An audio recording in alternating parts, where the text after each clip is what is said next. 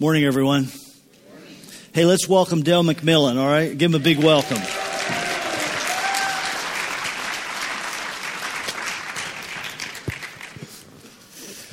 Uh, how many of you here know Dale? You were here when Dale was youth pastor. Uh, Dale came on staff here about 2003 and uh, was our youth pastor for a good seven years, and then another um, couple years as worship leader and youth pastor uh, for a while, both. Awesome to have you here, Dale. It's awesome to be here. It's amazing to see how this place has changed so much. There are like some crazy young people running around this place. and that guy who was up here doing the announcements, eh, he was talking to me about his wife. I was like, what is going on around here? so, anyway. How old was Will when you came here, do you think? I think 14. Yeah. Does that sound right? He came yeah. to me one time and said, hey, is there a guitar that the church has that I can use to start a rock band? I was like, sure. Yeah, that's that was my first memory. So you were behind that. I, I, was, yes. Yeah, that rock band. Your garage got loud. I know. oh, I'm sorry. They practiced. Will and Luke had a one of the scream bands, and they practiced in our garage. They were awesome.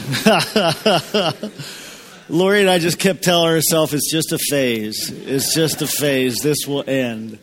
Now I know who's really to blame for that. Sorry. Hey, uh, we as a church sent Dale and his wife Wendy. Is Wendy here right now? She Wendy, is right there. uh, here's Wendy. Everyone, welcome Wendy. Yeah. Uh, in the vineyard, if you're going to plant a church, you have to have a sending church. That's kind of like a sponsor, a, a you know, someone that bonifies you. And uh, we were we, we were privileged to be Dale and Wendy's sending pastors. Uh, they went to Frisco, Texas, two and a half years ago to plant a vineyard church. And along with them, uh, Jacob and Stephanie Harold went, and uh, Jacob was here oh, a month or so ago. Jacob and Steph, and if you remember, Jacob led worship there. They are with Dale and Wendy. And um, yeah, it's just so awesome to have you here. Elisa and Max are somewhere in the building, I'm sure.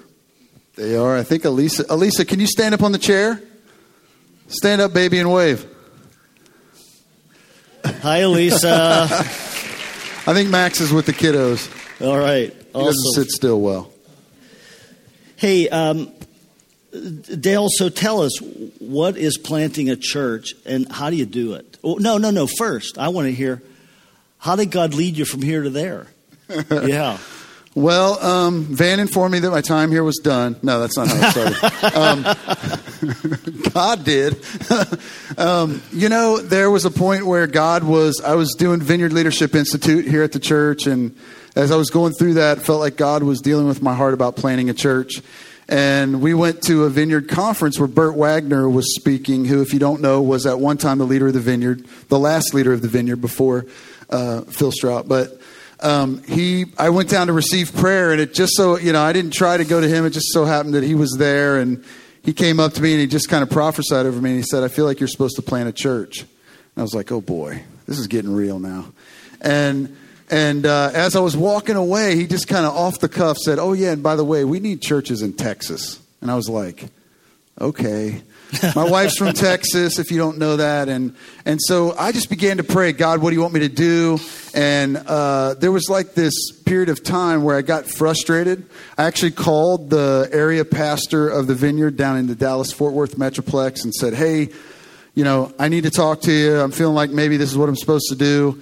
Uh, I've gotten to know Bob Oliver is his name since then, and uh, he, he, he has a lot to do. And so he didn't call me back. All right, so I called him then. He didn't call me back, and about a month went by, and I started getting really frustrated. And, and so I just started going, okay, that's it. I'm, we're planting a church in Texas.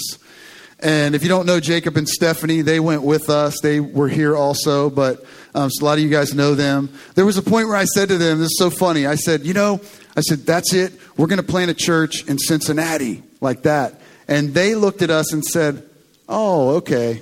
we thought you were going to plant a church in Texas and we were going to go with you. And I was like, what? We went to bed that night and I said to Wendy, I said, did you hear what they said? Those crazy people. and, and, so um, I just kept praying and I had called Bob and, and I just got frustrated, you know, right? I got impatient. And uh, so I just said, okay, that's it. I'm planting a church in Cincinnati. Because, like in my natural mind, right, where we tend to live instead of thinking about the kingdom, I, am like, I'm just making the decision. This seems this seems right, right? I live in Cincinnati. This is where I'm going to plant a church. And, and, you had contacted the area rep down there. He never got back with you. Exactly. Right? Yeah. And so a month had gone by, and I had a meeting set up with Van to sit down and say, okay, this is what I'm going to do. So I had determined in my heart, I'm going to go. That's it. I'm going in and tell Van I'm planting in Cincinnati. So, a month since I called this guy, I'm walking up to Van's office, right there in that office, and I'm about to put my hand on the door knob, and my phone rings. A month later. And it, it, was, it was Bob Oliver. and Van was busy, so I went out and, and talked to him in the parking lot, and he's like, Oh, Dale, you got to come down here. We'll pray, we'll drive around. Uh, long story short, that was just one of the many confirmations that God used you know, just timely things that God does to show me this is what you're supposed to do. And, and so that was really what led us to Frisco. They, mm-hmm.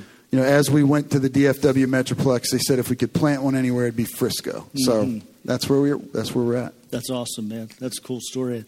And, and what you're, what you're telling us, you, you had prophetic, uh, some prophetic direction. You had something in your heart you were looking for where you could actually move ahead, and it appeared this door's closed, so you're you're going to move ahead. And you know, one of the things I've heard said is it's hard to steer a, a car or a truck that's sitting still. And so Dale's moving ahead, and then God says, "No, this is where I want you." Yeah, and and I encourage you. You know, I know there's at least one person out there like me that's impatient, waiting on God. Come on, God, I'm ready to go. What do you want me to do? And I just encourage you when you get out there in the wilderness, you know, and you're waiting to hear from Him, wait. Because we can jump and we can miss it. But God, He'll speak, and if you wait on Him, He'll give you the right plan. And I promise you, it'll be amazing. So. Awesome, man. Tell us more about that plan. I mean, what did you do when you go into a city where you know like one other person? Uh, how do you make contacts? How do you start a church? Tell us about that. It's easy, really. and so you're a liar. I know. I am a big liar. you know, uh, I, that was the big thing, right? I mean, that was the daunting thing when I was here in Cincinnati, thinking I don't know anybody in Texas. That's why my natural mind thought, well, let's plant in Cincinnati, right? I know people here. There's people that'll help us, and and so going down, I was like, I don't know anyone, and so. Um, we started a Facebook page that was called Frisco Vineyard Church Plant. And I threw up a makeshift makeshift website that was really awful. but, you know, I, I was the guy doing everything at that point. And since then, Jacob's made it look great. But, you know, uh, I did that. And by the time we got there, people were calling us. And, uh, you know, it was amazing because when we got there, I, I said to Wendy, I said, look, we're gonna, we got there in July, so we're going to take the month of August off. We're just going to go hang out with family. We'll get started on September 1st. That'll be the day we start. That's going to be our first interest meeting, is what we called it. And so, literally, I was telling God my plan again, right? God, this is how we're going to do it. And August 1st, no lie, August 1st, a family calls us and says, You guys are starting a vineyard church in Frisco? Can you come to our house for dinner tonight? I'm like, how do you say no, right? I like at the point, yes, yes, we'll come. And so we go, and no lie, their whole living room is filled with music equipment because they're all worship leaders and musicians. And I'm just going, God, you're so amazing. And I mean, there's been thing like that right after the other of God just lining stuff up. And so when we got there, people started calling us. And so instead of starting on September 1st, on September 1st, we had 40 people at our interest mm-hmm. meeting, just people that found us. And so it was just, it was crazy. That's awesome, man. And, and yeah, isn't that cool? And the way God connects the dots in the kingdom, one of the first people that connected with Dale was uh, mentored by one of my key mentors in life, Happy Leman. And so he and Dale are talking, and Dale says, where, where Lori and I came from in the vineyard was the Champaign Vineyard with Happy, and this guy gets on the phone with Happy immediately. I mean, how, how did that happen? That... Yeah, it was uh, when I went down for a visit, um, this crazy guy named Gordon Taylor comes running across the room. He's like, Man, I've been praying for three years for God to send a vineyard church planter to Frisco. And I'm like, Let's see. I've been fighting with this decision for three years. Thanks a lot. uh, so it was pretty funny, but we actually uh, come to find out that, Va- that he was actually in one of Van's That's life right. groups at his house. Yeah. Uh, way, way back, you In know, Champaign, yeah. hundreds of years ago. I'm just kidding. and so, yeah, he was in Van's life group, and and uh, I mean, just what a great connection! It's so funny how Yeah. God just puts stuff together. Yeah, that's so awesome, isn't it? Yeah. So how are things going? What's um, how many people do you have? Uh, you know, what's God doing? Just, just talk with talk to us about that whole end of things. Well, first I have to say one thing, and, and all weekend I knew I was going to do this, and I did it a little bit the last night. But um, do you guys know that you have an amazing pastor? I listen. I know that he hates this so bad, but I'm going to do it anyway because I, I, I honestly consider it an honor and a privilege and one of the greatest, actually the greatest learning experiences of my life sitting under Van Cochran. And I, I mean, I'm serious. I mean, people come and go to churches. I'm telling you, this is a great church. This is a great church. No church is perfect. I know because I lead one. And, and so I'm telling you, man, I consider it an absolute honor. As I'm becoming a pastor and as I'm dealing with people and, and understanding how to be patient and merciful, I realize that I learned it from this guy. Mm. And, and I mean, the thing that drew me to this place was how real he was hmm. and how real this place was. And so I'll stop there. But, I, you know, I, I love you, Van, so much. And you're my pastor. Hmm. And everybody down there knows it. When I talk about my hmm. pastor, that's you. And Thanks, Dale. Thank, Thank man. you for- I appreciate that. yeah, thanks. Love you too. Love you too. I told Wendy after, you know, after two years, I was like, I just want to go back to Van and go, I'm so sorry. like, I'm sorry if I was ever hard to deal with because, man, this is the hardest job ever. Oh, wow. Oh, well, yeah, yeah I, I did want to share with you. Th- thanks, Dale, for those kind words. I mean, that's uh, more than, uh, well, at any rate, thank you. um, when Dale calls me with an issue, nine times out of ten, he knows the answer. He just needs someone to listen and say, yeah, that's the right thing to do. But That's three times you've lied this weekend. this is the third time okay, okay. We pastors do that, don't we? we do. Yeah. Stretch the truth. Yeah. Okay, eight times out of ten, he knows the answer. But um, one of the questions I always ask him is, What's Wendy telling you to do? Because really, literally, nine times out of ten, that's the right thing to do. Yeah.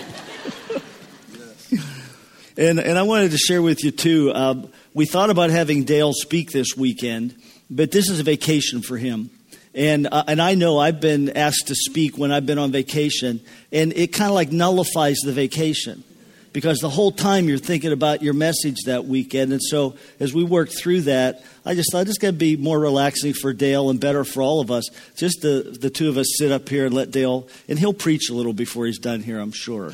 anyway, but. Uh, um, so, so Dale, tell us about the church. What's happening and you know, how it's going? One of the cool things that's happening right now is we've started our doing the stuff class.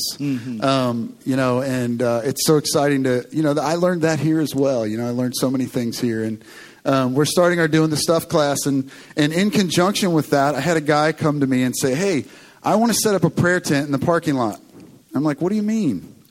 And he's like, "Well, I just want to put this this tent out here, like a pop up canopy, and just put signs on the side of it that say need prayer." And I'm like, "Okay." you know, the pastor, the doubter.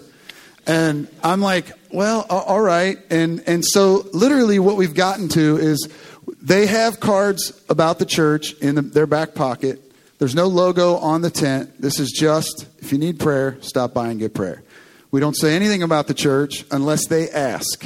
And so it keeps it very non-threatening. And what I'm finding out is there are tons of people that want prayer. Um, I, I, hate it, but I went home to Wendy and I was like, Wendy, who is who's going to come to our parking lot? Like, just come up and want prayer. I know. We've literally had lines of people at this tent to get prayer. It's been unbelievable. We have crazy wind in Texas. And I remember looking out one week from the church window, and literally the guy that's running the tent has a hand on the leg of the tent and a hand on a lady praying for her to keep the tent from taking off, right? the 28th of February, we, we had some really freezing cold weather. It was 28. And, uh, and, and believe it or not, we got some ice and snow. And in Texas, you know, the plan for clearing the streets is let it melt. And literally, I'm not exaggerating. I'm like, this place is paralyzed. You know what I mean? It was crazy. Um, and so, literally, we were talking about whether or not to cancel church because a lot of churches in town were. And I'm like, come on, let's do it. And I'm glad we did because when we showed up there at three, he is sitting under the tent praying for people. We have people in our church just running the tent. And I'm like, I'm glad we didn't cancel church. We'd have looked really bad. but in conjunction with our doing the stuff class, we're saying, okay, you're learning this here. Now, now let's let's make application. Let's do this thing. And we're having people go from there right out to the tent and just pray for people. And mm-hmm. yeah, that's one of the things I'm learning, man, is is that people really just want prayer. And if you can do it in a non-threatening way, you know, if you can just walk up to someone, anyone you know, someone in the mall, and just say, hey, can I pray for you? Don't mm-hmm. attach church to it. Don't attach this big, huge thing to it. Just yeah. be who you are in God. Our mind has to be on the kingdom, right? Um, here, just real quick. Yeah. Last week, I was preaching to our church. You know, Jesus, when he was in front of Pilate, he said to Pilate, okay, the Pharisees threw him in front of, uh, they threw Jesus in front of Pilate. And Pilate said, Are you the king of the Jews? And Jesus looked at him and said, Is that your own idea? Or has somebody else been talking to you about me? Mm-hmm. And so, what Jesus was always doing was challenging us to have our mind in the place of the kingdom. And that's what he was doing to Pilate. Are you, are you thinking about this, or is, are you just doing something that somebody else talked to you about? And so, as we keep our mind on the kingdom and we step out and do the stuff, we do the things that Jesus has called us to do, his power is with us and he'll do it through us. So, that's awesome, Dale. Anyway, that's awesome. Risk. You're, you're a risk taker and you're talking to us about risk. Yeah. Tell us about, like you said, you're standing in the building.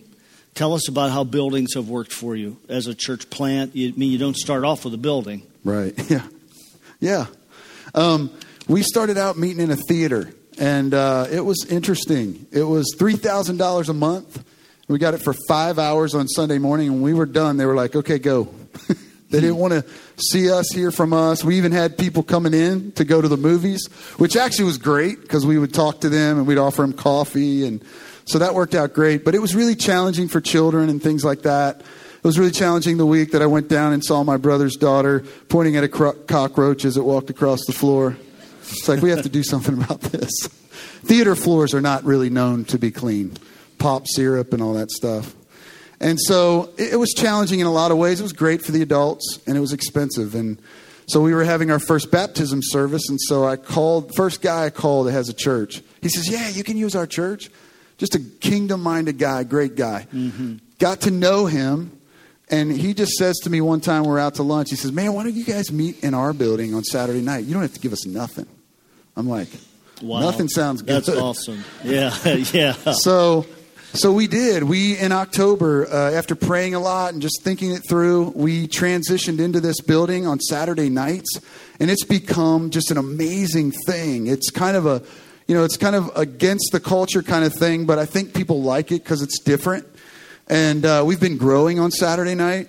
We created we created these little SE cards, our servant evangelism cards, to kind of kind of as a way to get people's attention. We put a picture on the front of it of little feet at the end of the bed hanging out of the covers, right? Mom and dad, and two little sets of feet. And it says, Bedheads rejoice. And you flip it over and it says, if you'd like to sleep in on Sunday morning, join us on Saturday night. So, you know, just a fun way to get people's attention. And it's actually, I mean, it's been really awesome on Saturday night in that's this building. Awesome. That's awesome. So you're growing on Saturday nights. We really are, yeah. That's, that's awesome, Dale. Um, what are you learning? Let's let's uh, let's end with that. Tell us, or or or this. Um, I, this thought just came to me. I should let you ask a question. Who has a question? Stand up, spot. identify yourself, and ask your question. Anybody? Man, this is going to be rough. Okay, so you had the chance. That's all right. I'll tell you about Max and Elisa. Tell us, yeah, how's the family doing? Yeah. Family's family's doing great. Uh, Max is Max just started baseball. We tried soccer. He's like, Nah, I want to play baseball. How old's Max? Max is six. Yeah. And so he's going to start baseball this this season. And then um, Elisa, it loves horses, and I've tried really hard to help her find something that's less expensive, but uh, it's not working. So she loves horses, and, and she's had a few riding lessons just from a Groupon that I found. and, and so it's, you know, the kids are, are growing up. They're going to a great elementary school that's close to us, and Wendy's doing good. We, because of the transition that we had into this building, we had a big, uh, it freed up a whole bunch of finances in the church's uh, budget. And uh, Wendy was kind of, she was the breadwinner while I was planting the church and taking care of the kids. And so we had this amazing shift in, uh, in the last couple months because, uh, well, her blood pressure got high because it was so stressful. And so the elders of our church, we kind of got together and they said, look, we want to, we want to use this money to pay you full time and we want her to come home. Mm-hmm. That's awesome. Yeah. I mean, praise God. Yeah. It, yeah. Yeah that's been that's been like just an unbelievable change for us. She's at home with the kids and she helps me now administratively. I mean, I didn't really need it because I'm really organized, but it's it's a it's a good thing anyway. awesome, awesome. So. Those of you that knew Dale, um, uh, we just wanted this to be a blessing to you. Those of you that didn't, we want you to know them because uh, they are our church plant uh, out, out, of this church. If if you want to give, if you feel led to give to support the Frisco Vineyard, just note that Frisco Vineyard on your envelope. Uh, anybody want, wants to give to Elisa's horse fund? Uh, Please. I think you're probably going to have to do that directly to them. But uh, we love you and are just so so proud of you, Dale, and so happy to be part of what God's doing you. through you. Thank you very much. This is a great church. Yeah, you're planting that, a great church, man. We're going to pray for Dale and Wendy now. If Wendy, if you come on down, and Elisa too, right down here to the front, and then anybody that uh, you feel attached to Dale or Wendy, or just hearing their story, you want to come up and uh, lay hands on them. Let's have a dozen people come on up. Why don't you guys step out there a little bit further? So, yeah, and uh, just gather around them and let's bless them. Dave, our executive pastor, is going to pray for them right now. So, Lord, we just bless what you're doing in Dale and Wendy and their family. Mm-hmm. We just bless the lives that they're touching. We bless the work of the Frisco Vineyard. And Lord, we just say more. Just more healings, more prophetic words, more evangelism, more provision. Just more increase, just throughout the entire leadership and just the, the vision of the church, God, that people would just catch what you're doing and that they would just flow with that. Lord, I pray for just fresh momentum, the momentum of, of your Spirit. Holy Spirit, come and just uh, continue to just drive forward uh, the kingdom. Just kingdom come in Frisco. Just bless them. And as Dave was just praying, and as soon as he said the word just more evangelism, that word was just really highlighted to me. And I just felt like God's going to give you guys a lot of creative ways to do evangelism, just like that tent. But even just you, really, Dale, I think you have a lot of creative ideas and a really good idea of non threatening evangelism and stuff. So I just released mm-hmm. that new ideas, new strategies that will take the whole area and that'll even be transferable to other churches. I feel like other churches will learn stuff from you guys and start using it. So yeah, just bless their kingdom perspective. Dale, as I was looking at you and Wendy, I just saw you all, you both of you on fire, like flames. And I feel like God is using you to start fires in Texas and that it's going to spread and be contagious, and God's going to do a mighty work in mm-hmm. the area that you're in. That's awesome. And, um, I, you know, I, I just have the word risk for you. You're risk takers. And uh, Texas is known as uh, a land that was settled by risk takers and God's going to bring you thousands of risk takers, crazy risk takers that are going to just cause the kingdom to explode. And so We just bless that, Lord. I bless that anointing to attract other risk takers who are going to step out and, and walk in faith and see the kingdom come in real power. We bless you guys. Jim. And Dale, as we were praying, I had a sense that when you're building, uh, building a house, that uh, there's a lot of digging and there's a lot of stuff that goes on beneath the surface and there's foundations being laid and there's work and there's utilities being put in and all of that's before anybody can really see anything mm-hmm. and you've been pouring yourself into this building and, and foundation and it's mm-hmm. getting stronger it's getting wider it's getting deeper and uh, eventually it's going to be something that's going to be amazing that the, the world will see but all of that is uh, all that's being prepared right now by what you're doing. Amen. Thank you. Amen. Hey, isn't that awesome? Uh, awesome to hear and, and to be a part of something that goes beyond us and that is risky. I mean, how many people here have moved two thirds of the way across the country not knowing how you were going to support yourself or your family? And you're doing it because Jesus, I mean, yeah, there, there are people here who have done that.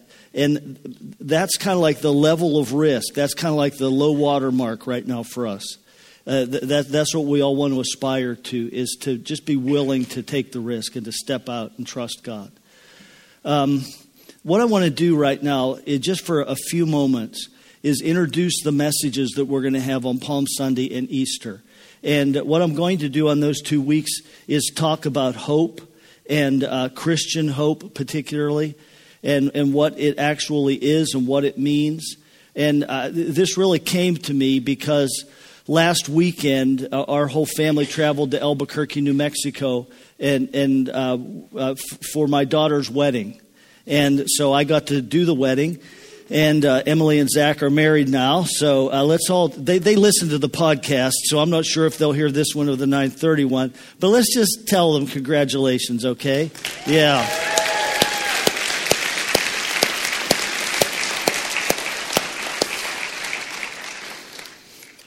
Do, doing the wedding uh, for your own child is a little different than the norm because you know typically as a pastor you have three or four different things you'll do in weddings and you you nuance that all to the individuality of the couple that you're working with. But with your own child you want to you want to have something that is is is different and memorable and really particular. And I got that on the flight there.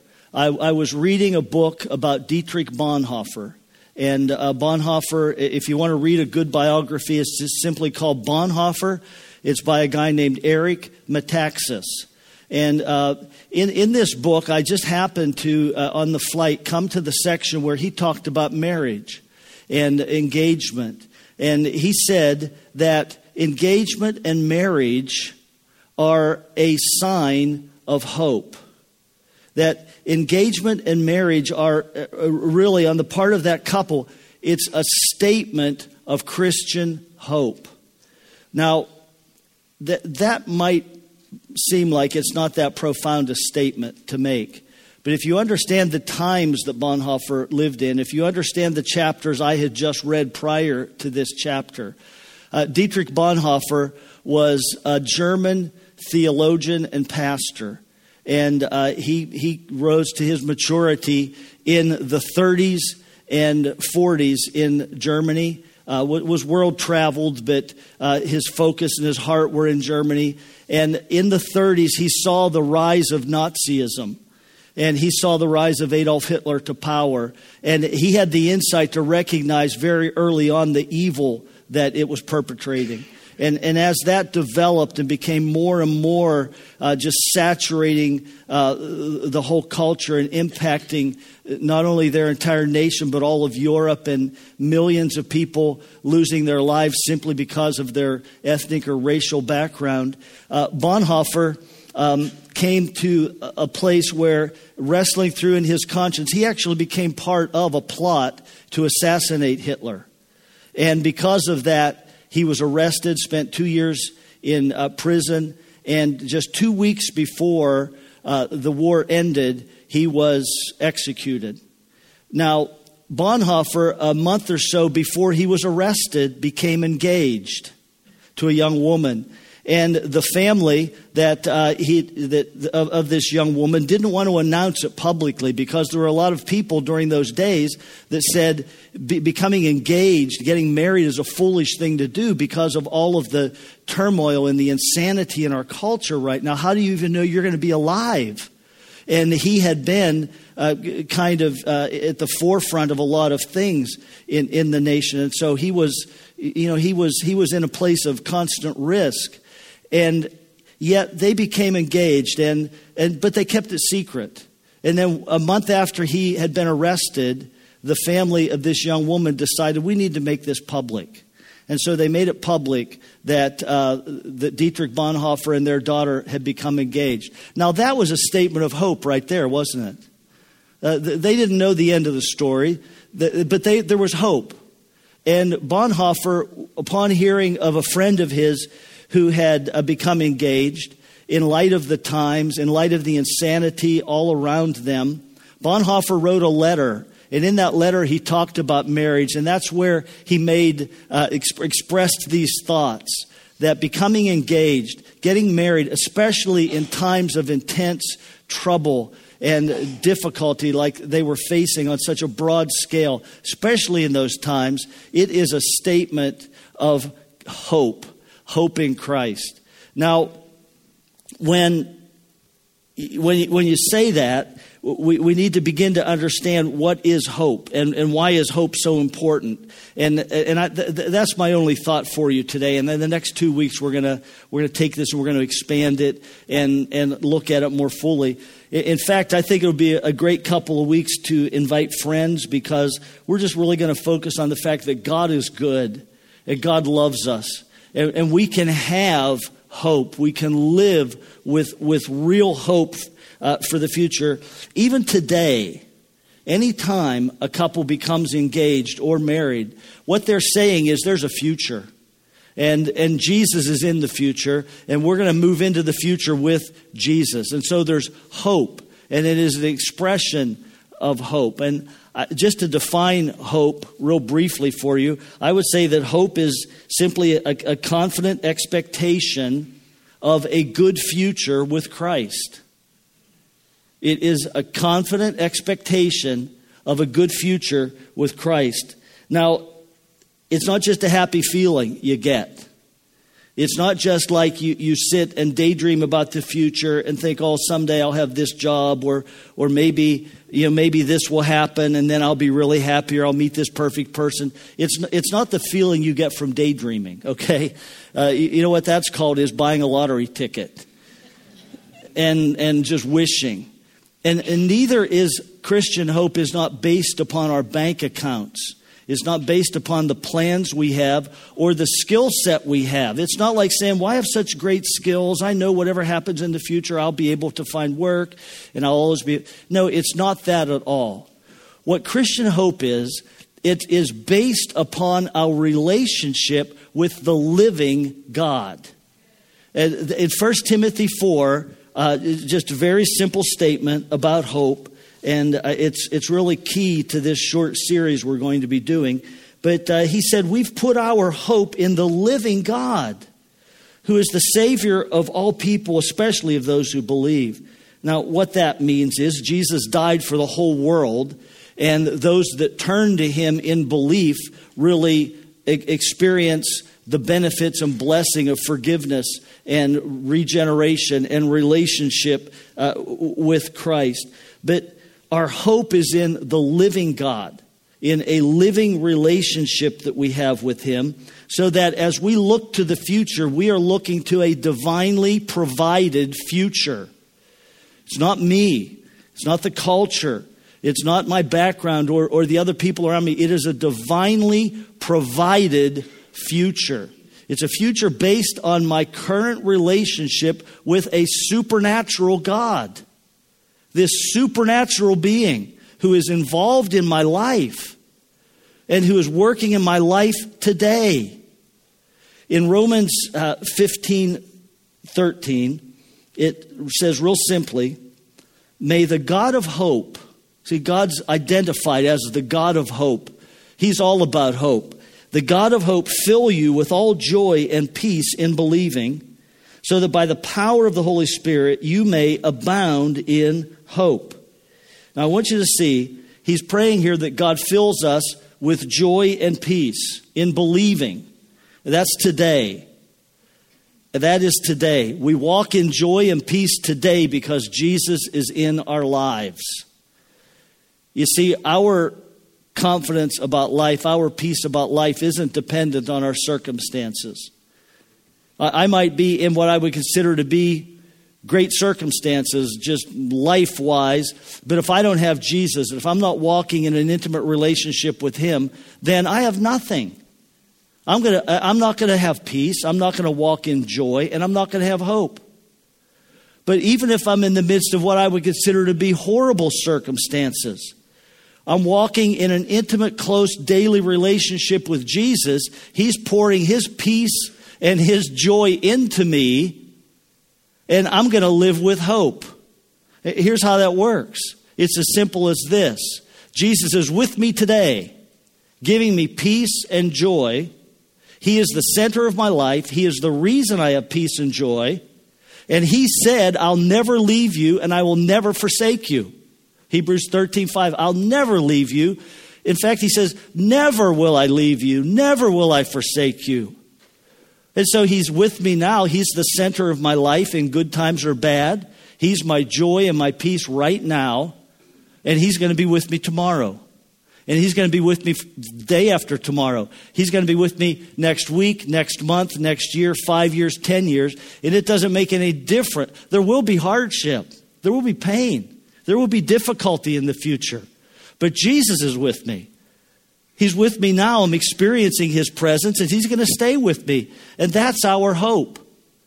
Our hope is that whatever, whatever, I'm going to walk in peace and I'm going to be able to fulfill God's will in my life. He has a purpose for me, He has a place for me, He has power to fill me so that I can continue to walk in this joy and this hope and this peace.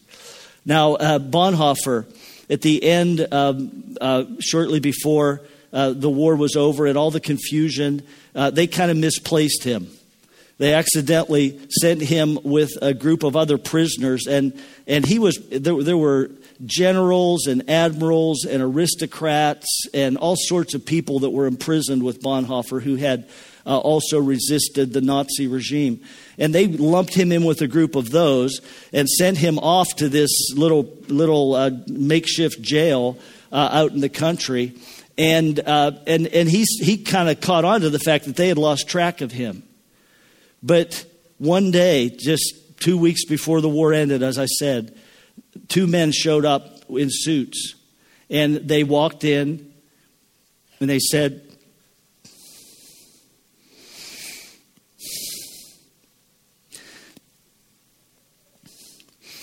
you, need to read the book, okay? but they walked in and they said, Dietrich Bonhoeffer, come with us. And everyone knew they were Gestapo. Everyone knew this was the end.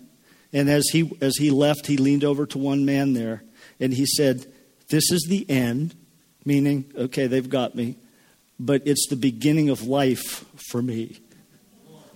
Is that good? Yeah. It's the end, but it's the beginning of life. Now, how could he say that? How could he walk to the gallows with that type of peace and confidence? And even the jailer who had over, who had supervised hundreds of executions didn't know it was Bonhoeffer at the time, but later when he found out it was and learned who he was, he said, "I'd never, out of the hundreds, I'd never seen another man go to his death like that." How did he do that? Read the book, okay? He had an intimate, daily relationship with Jesus. He was walking in the peace and joy of the Holy Spirit every day. And here's the thing, and this will stress this if you have Jesus, you have hope. You don't have to ask God for hope. Don't ask God for hope. Okay? Ask God for insight, ask Him for revelation to understand the hope, ask Him for strength just to rely on the hope. Ask Him for filling of the Holy Spirit to produce that joy and peace today that we know we're going to have in the future no matter what. That's our hope right there. Okay, that's what we're going to talk about the next couple weeks, so I'm looking forward to it. And uh, we're going to, I'm going to invite the worship team to come out right now. But um, this, this whole message is about us walking in intimacy with Him. That, that's what where hope comes from. Me walking in intimacy with Him, uh, allowing the Holy Spirit to reveal it to me, asking the Holy Spirit to reveal it to me, and and then walking in that hope, walking in the joy and the peace today that I know I will have tomorrow because He's going to be with me then too. So let's all stand, okay? And um, I'm going to pray, and then we're just going to go into our, our worship time. And you're welcome to come down to the front and worship. In fact, I encourage it. Um, you know, uh, uh, we've had messages on this, but when I stand and go through a season where I have my hands in my pockets and I'm afraid if someone sees me pull my hands out, they'll think I'm some crazy charismatic or I'm radical. Or worse than that, people will look at me and think, oh, he's faking, he's not really sincere. But when, when I take the risk of just pulling my hands out of my pockets and just raising them up like that just to God, He's worth it. There's something that happens. It, it, then when, it, when, when, I, when I maybe in a moment, not when I'm excited emotionally, but I'm just experiencing God's presence and I make a decision, I'm going to raise my hand. I'm going to say, You are worthy of my worship. You're worthy. You're more worthy than, than, than you are worthy of my worship. There's some freedom that comes. And I believe the same freedom comes when I step out of my seat and walk down to the front and worship because there's just something about about the about us humbling ourselves that releases us into a new level of intimacy with God. So come on down front and worship.